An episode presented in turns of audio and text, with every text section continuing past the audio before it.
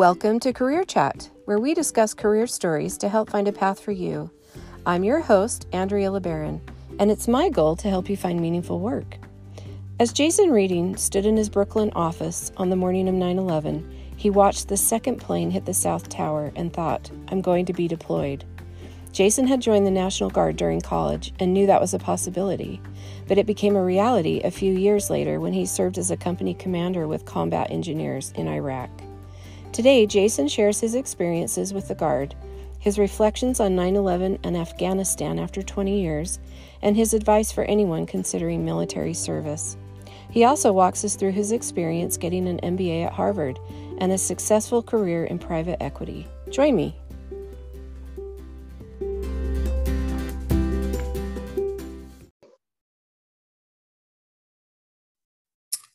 Jason, welcome to Career Chat. I'm so happy to have you as a guest today. Thanks, and no, I really appreciate it. I um, was hoping that you could introduce yourself to us to start out. Could you tell us a little bit about where you're from and your family and what you do currently as your work? Uh, you bet. Um, I'm Jason, and I grew up in Salt Lake City. I've now lived in uh, San Francisco, Boston, New York, Arizona, in uh, Phoenix, and back here. I've got five kids from the ages from 22 down to 12. And um, I work, I started my own private equity firm about 15 years ago. So I'm still doing that, investing in small businesses and hopefully helping them grow.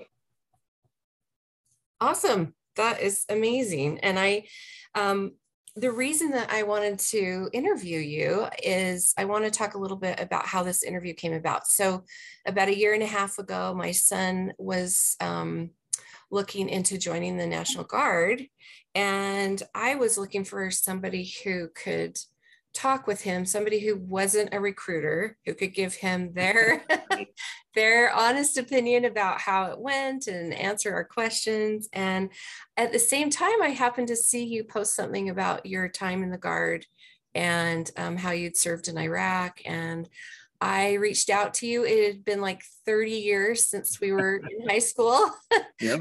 But um, you were so gracious to meet with us. We you invited us to your office and we spent an hour just asking you questions and having us having you tell us your experience and it was so valuable and i felt like that would be a great conversation to have uh, on this podcast because there are probably many young men and young women who are contemplating the guard um, and have questions. And I thought that your experience would be helpful. So thank you again for agreeing to do this.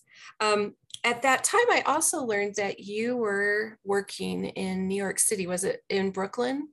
Um, yeah, in Brooklyn Heights. In Brooklyn Heights on 9 11. And I'm just so curious. I didn't have a chance to ask you then, but I'm just really curious to talk to you about that firsthand experience and some of your reflections, you know, now that we've just barely hit the 20 year mark yeah. on 9 11. So we'll definitely get to that. But first, um, I wanted to know did you always know what kind of career you wanted when you were in high school? Oh, no. there's some days I still wonder if I know what I really want to do. But oh, that's refreshing to hear. yeah, it's been kind of a random walk that's got me to where I am today. But it's been a, a great career path, um, albeit random. So, how did you decide? Like, what led you to go to into private equity? Well, in reality, so I went to um, I went to BYU, and uh, one of the more challenging programs I had was the accounting program, and I figured I could make a living with that to and earn money while I was still figuring out what I wanted to do. And that would expose me to business. So I got my uh, uh, got my accounting degree at BYU. Did that for about a year and a half with Price Waterhouse out in San Francisco, which was probably about a year and a half too long, but it was a pretty good experience. Um, and then I was fortunate enough to scoot over to investment banking. So I did uh, mergers and acquisitions with um, Merrill Lynch for a couple years right at the height of the dot com boom, which was a great time to do that. Um, then I was uh, lucky or crafty, and I'm not sure what to call it, but to get into Harvard. So I went to Harvard Business School. Um, after that experience. And then after that, I joined a um, investment group that invested in uh, big businesses that were having financial difficulties. And that was my first job out of business school. And one of those jobs was in New York, which is why I was there during 9 11. Gotcha. And then did that work with them for a couple years and then um, moved to Arizona for that same company. Uh, wife was pregnant with two kids. Um, moved down on a Saturday. On Tuesday, I got the call that we might get called up to active duty because at the time I was a company commander for a combat engineer company in Utah. Um, Thursday, they said I needed to pack my bags and get up there. Um, and Saturday, I was gone. So I hadn't even lived there for a week, and I was leaving back to get my unit rail loaded and potentially off to war. This was before the war started. And uh, my wife, Heather, was pregnant with two little kids surrounded by boxes.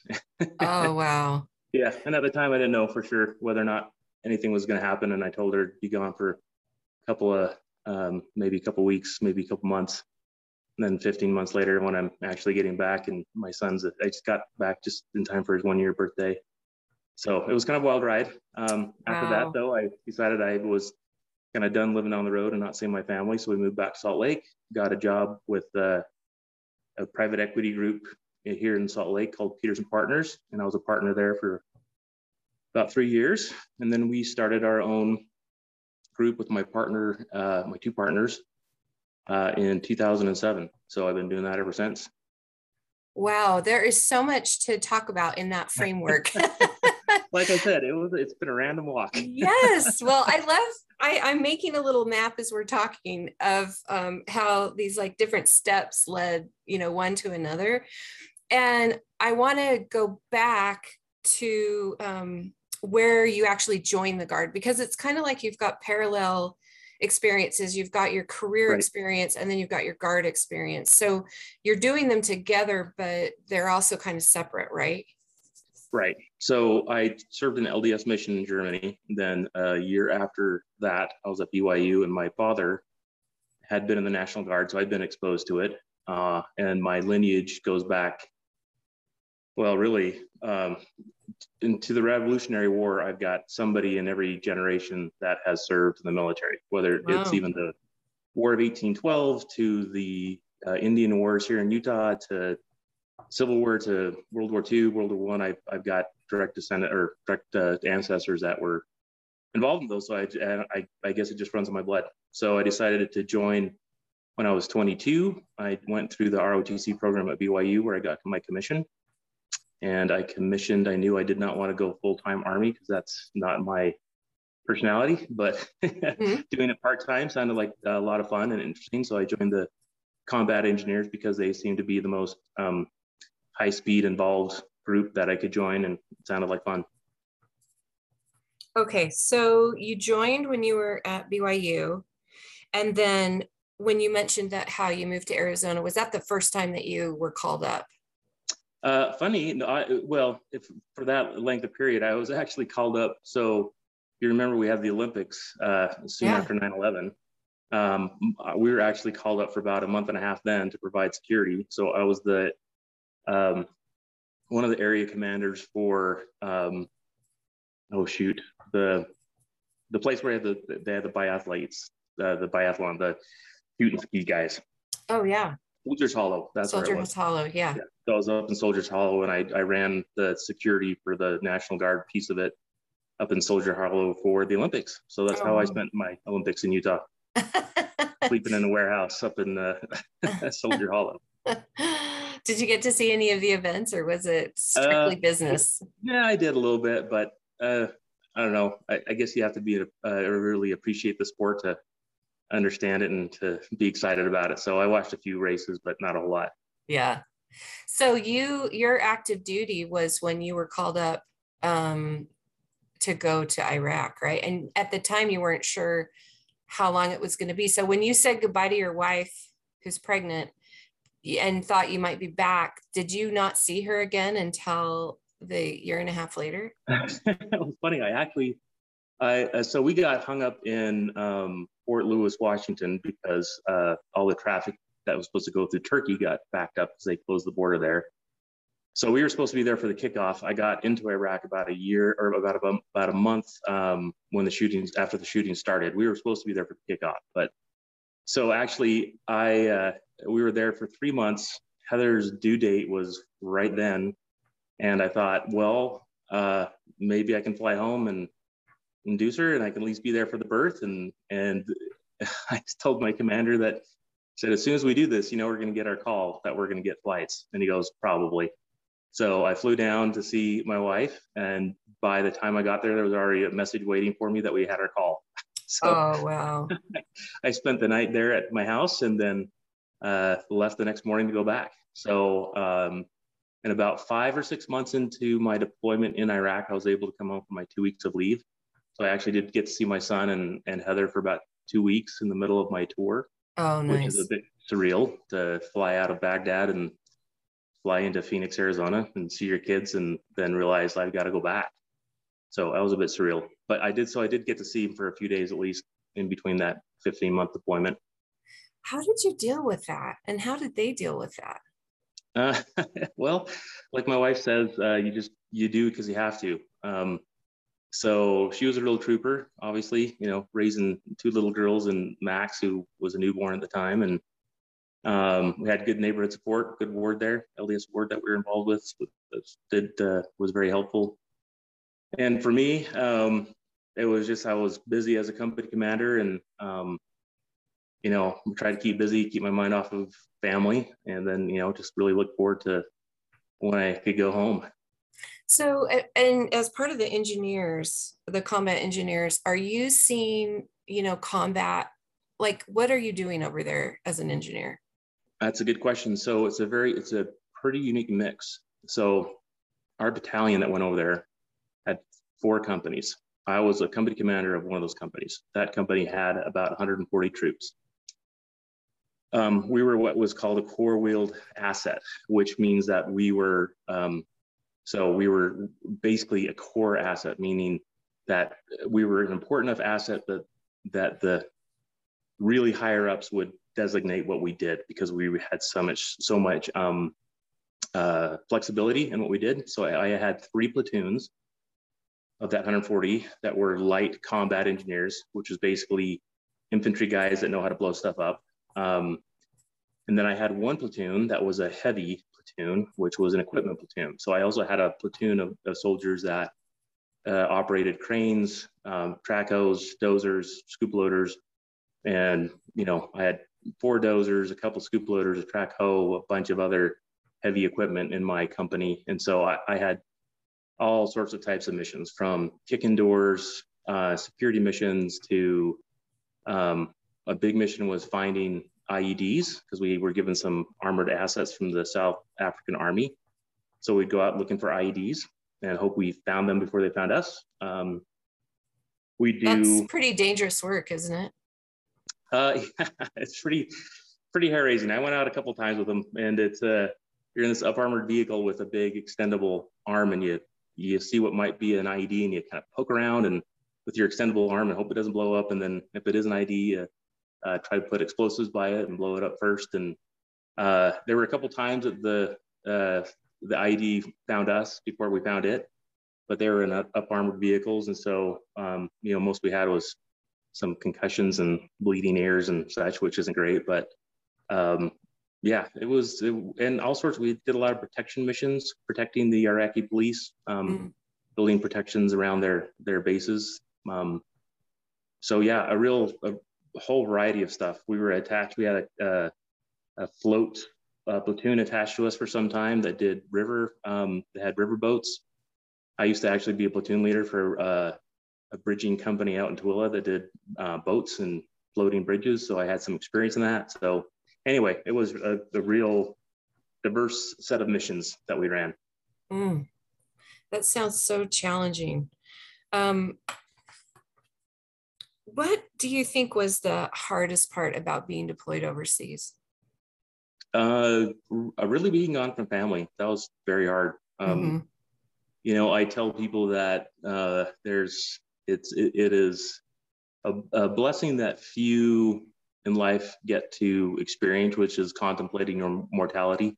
Yeah. Not not many people really get to think, hey, I might die today. Mm. and really think that, yeah, that that could happen. And so what what does that mean for me as a person? And um, you know, I remember thinking about that a lot, thinking, uh, I hope I never take it for granted because, you know, being able to contemplate your mortality, going to bed at night thinking, I wonder if I'm going to go to bed in my bed tomorrow night or if something's going to happen. So, um, I don't know. That was a insightful moment for me that I thought about quite a bit over there. Um, do you feel like the the military kind of helps you mentally prepare when you're in the guard for those kinds of questions, dealing with that kind of stuff, or is it all of the technical training that you get?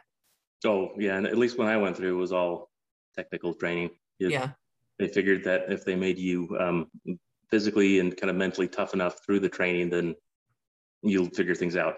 Yeah, and I remember you telling you were telling my son he was kind of wondering, hey, could I get through the guard? the whole time without being deployed? And you were like no. Like plan on plan on at least one and maybe two deployments. And those can last anywhere from what six to nine months or even longer? um, when i joined the, the, they, they had had some deployments before but they're rarely more than a few months. Um, and in the back of my head i was kind of thinking when i joined the guard that uh, there's going to be a time when i'll probably get called up for some event that'll be you know three maybe six months. I didn't think it'd be 15 months but mm. um but the guard has changed. The the military changed. The the the regular army cannot go to war without the guard and the reserves. Oh, interesting. Uh, be, because we the, just the allocation of the types of specialties we have and the guard is honestly better at a lot of things that the army than the army um, partly because in the art in the guard you might be in the same unit for 15 years more and doing the same thing for 15 mm-hmm. years. Where in the Army, you got brand new recruits coming in that are 18, 19 years old that are learning how to fire a cannon or to build a bridge or to do whatever they do. And they'll do that for a few years and then they'll get out. Well, us guard guys, we've got depth in our civilian careers as well. You know, a lot of my operators uh, in their civilian career were crane operators, they were dozer operators, so they had 30 years of experience running a dozer, whereas in the regular army, you might have a 21 year old kid that's had, you know, maybe 100 hours on a dozer. So there's just certain things that the guard does better than the army. So yeah, you become highly specialized. It sounds like. Yeah, and so I think going forward, um, it's always going to have to be the expectation that if you join the guard, that you will get deployed, and um, probably you'll have to count on a year Mm, okay, that's really good advice. What um, advice would you give to young people who are considering the guard? Like, what advantages did you feel the guard gave you? Because there must be some incentive for for joining and wanting to be part of that.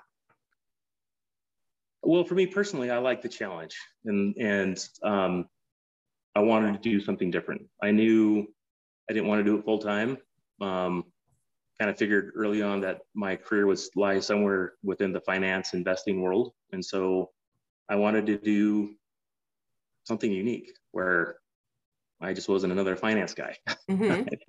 that I actually could sketch out and build a pretty rough road or understand how bridges are built or how to blow up a bridge or how to you know lay a minefield or whatever it might be which is something different so for me it was really the challenge and accepting the fact that that challenge meant that I'd probably have to be called away from my regular job.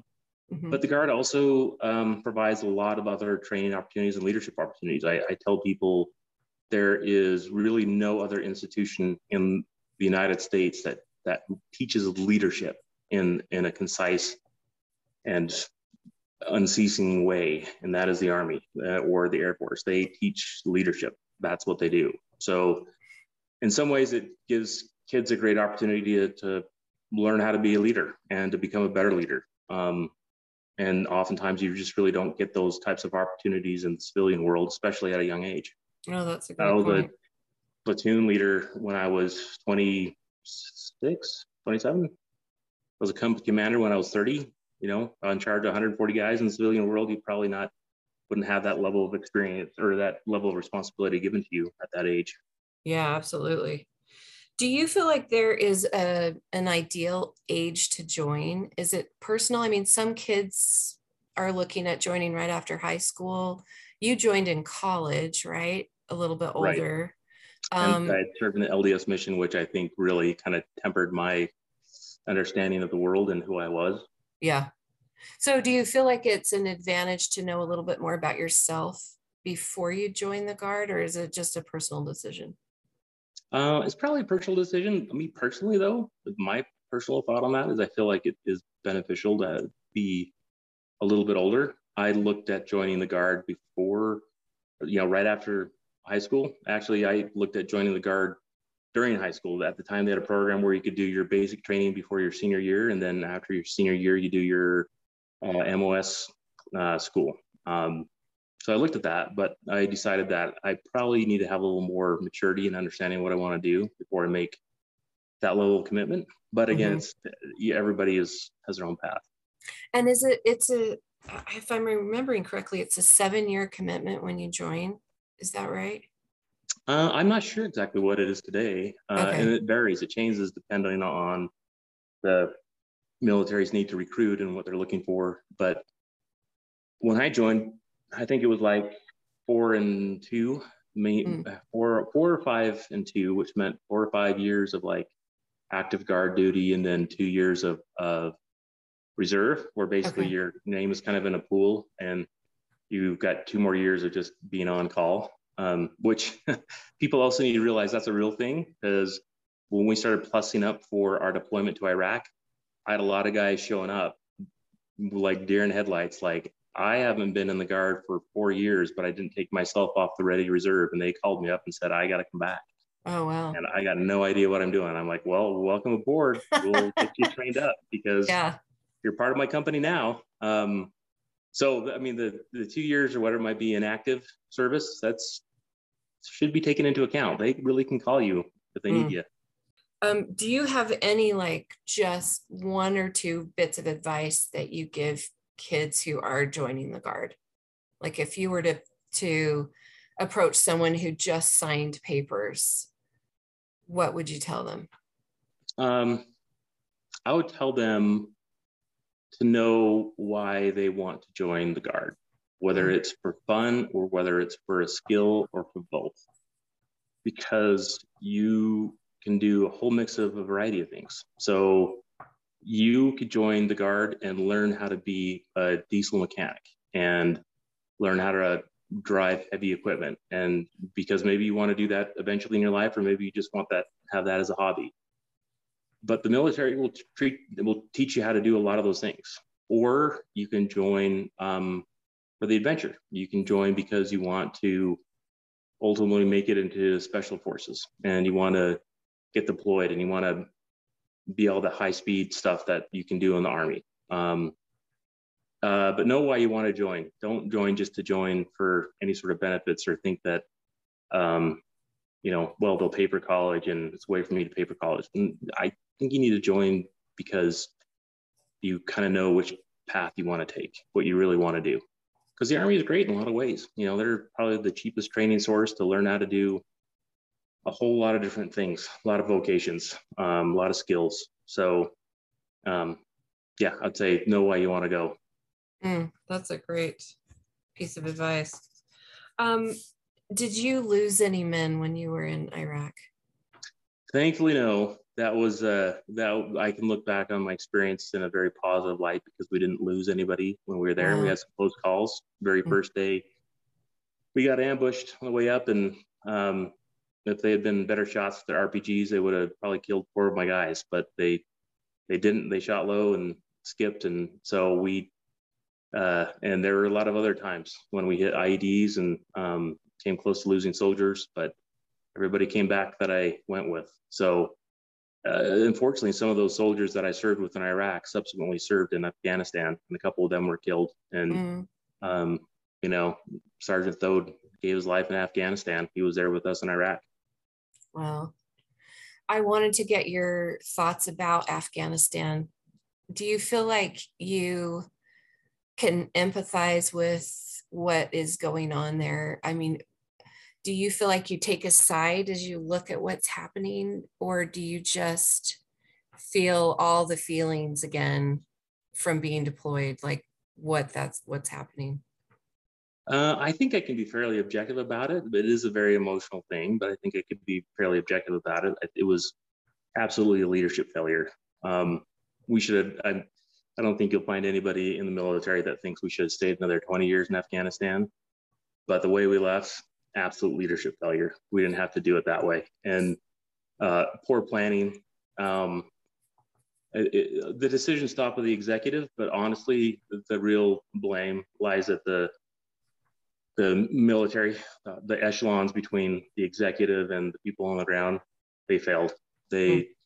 they they didn't have a proper plan. It should have never happened like that. It's it's an embarrassment, and it's unfortunate that it that it unraveled in the way it did. Because being in the military and understanding how it works, it could have been handled a lot differently. But unfortunately, and I think that's something that um, young people should take into account today. Is is um, whether or not the the people that make the decisions of deployments and movements that they have really understanding uh, the best interests at heart. They aren't politically motivated. So honestly, I if if my youngest son were to come to me in a couple years to ask me if he should join the military, I'm not sure what I'd tell him today. Honestly. Mm, that's and I remember you saying that with us. That's a really good point. I also remember you saying that when 9 11 happened and you saw what that actually meant, you knew that you were going to be deployed. Yeah. Yeah. Oh, yeah. The, the day, you know, sitting there watching, I, again, I can't remember how tall the building was. It was like 23, 24, maybe 27 stories tall, right on the, um, right on the bank of the East River. So we had a completely unencumbered view of, of uh, financial district across the river and just watching that all happen just in real time and watching the buildings drop and you know my we were right by the brooklyn bridge and watching a stream of people that evacuating out of the city just a nonstop parade of people coming over the bridge. And just knowing you know from the about 10 seconds after the first plane hit understanding that was a terrorist attack and seeing how it escalated it's like i just knew it was a, a matter of time. I almost felt like it was going to be you know, before the year closed out. It took me until 2003 to go, but mm. I knew it was it was uh, destined to happen at some point. So set the stage for us again. It's that morning on 9/11. You go into work, and could you see the towers? Did you say from your? Oh, did yeah. you have an yeah, office that overlooking the the financial district? Yeah. So we were so the financial district's right in the tip of Manhattan there, and mm-hmm. so we were the East River borders the well the east side of of of Manhattan, and Brooklyn is just right on the other side of that. So you got the Brooklyn Bridge, one side New York, other side Brooklyn. We were our office building was right there um, on the Brooklyn side. Um, we were on the top floor of this building, had this incredible panoramic view from all the way out to Statue of Liberty, Ellis Island, I guess, out to the, to the left, and then all the way up, you can see to the top of um, of New York to the right. Um, you know, 12 foot glass floor to ceiling walls. I mean, it's a beautiful office. Um, so yeah, I mean, unencumbered view. Like it's almost like I was just standing uh, out in the open watching it all happen. And and uh, I didn't see the first plane hit. I was actually sitting down and booting up my computer and felt the shockwave and felt my building kind of move a little bit and, and looked out and saw uh, smoke coming out of the World Trade Center. And for a second, I was like trying to figure out what. Well, I actually saw like a kind of like a mushroom cloud rising. I'm thinking, why would they be demoing a building in downtown right now? And then I saw the black smoke coming out of the World Trade Center. I'm like, oh, it's a terrorist attack. And so I went to the office and told everybody what was going on. Then we went to this boardroom that had those incredible ceiling glass ceiling walls and just watched it and then we were amazed and saw this plane flying and then saw it flying kind of down and then back around and started flying towards the buildings and we were kind of a bit confused as to why a plane would be flying like that and then it just went into that building and almost looked like it was going to cut it cut in half and just absorbed it. It was just crazy. I mean, we watched the buildings fall. We'd heard reports that there people were saying that the buildings were leaning and that they were going to come down. And we was like, no way. And about 10, 15 minutes later, we watched them come down. So yeah, crazy time. Was stuck in New York for a few days. Um, probably one of the first flights out. Flew to Chicago to look at another deal. It was eerie going through the airport. People with AR-15s or M16 standing guard, and in the plane there was probably 20 of us, and they had us all packed to the front. And we actually flew down the East River, and I could look over to the side of the plane and see the hole. Um, anyway, yeah, just got in. Basically worked in New York for another five or six months after that, and it's crazy.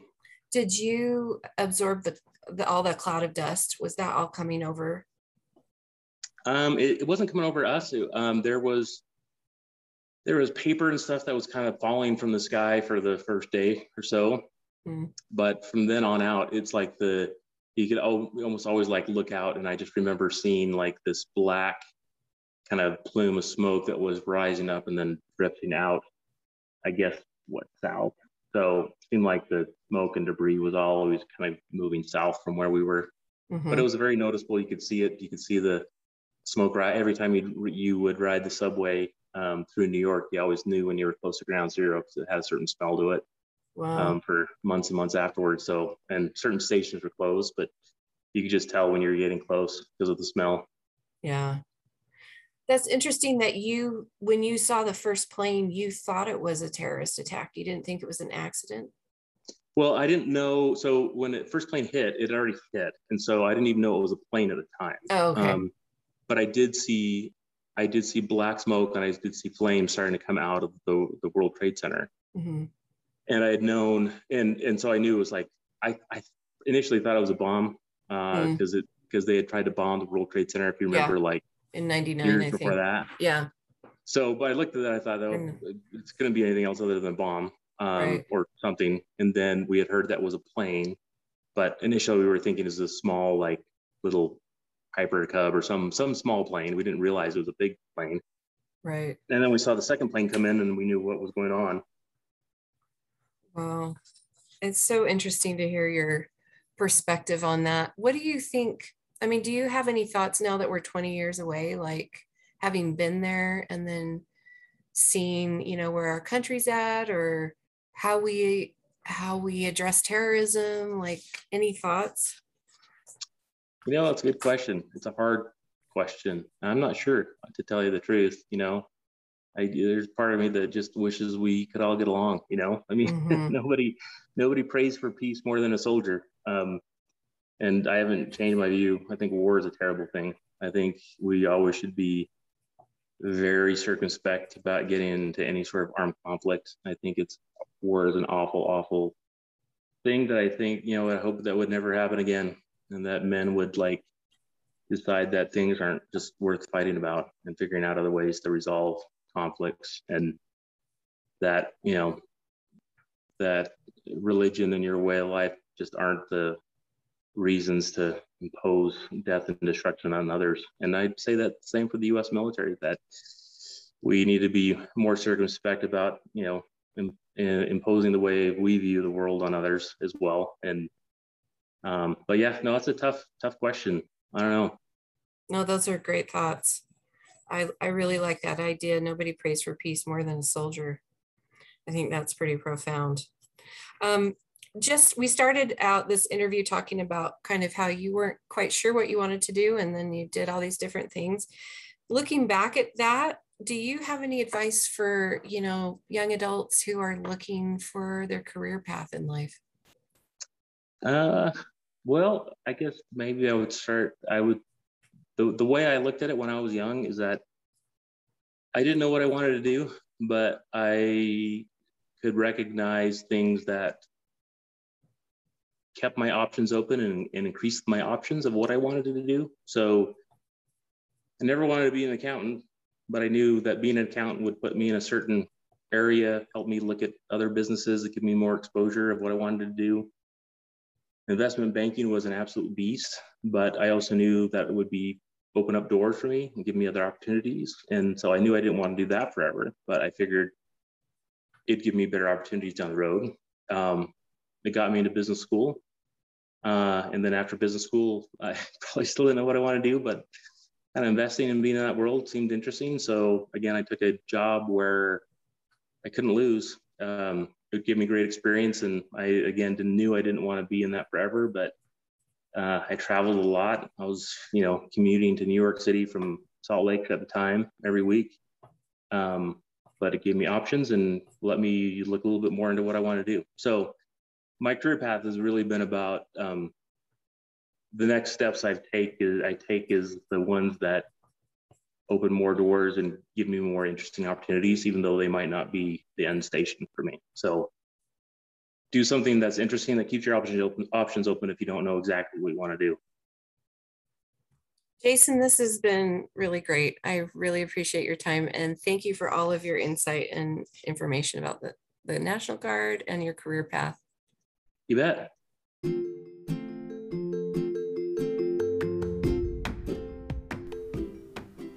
Thanks for joining me today on Career Chat. Any links we talked about will be in the episode notes. You can find me on Instagram at Career Chat Pod.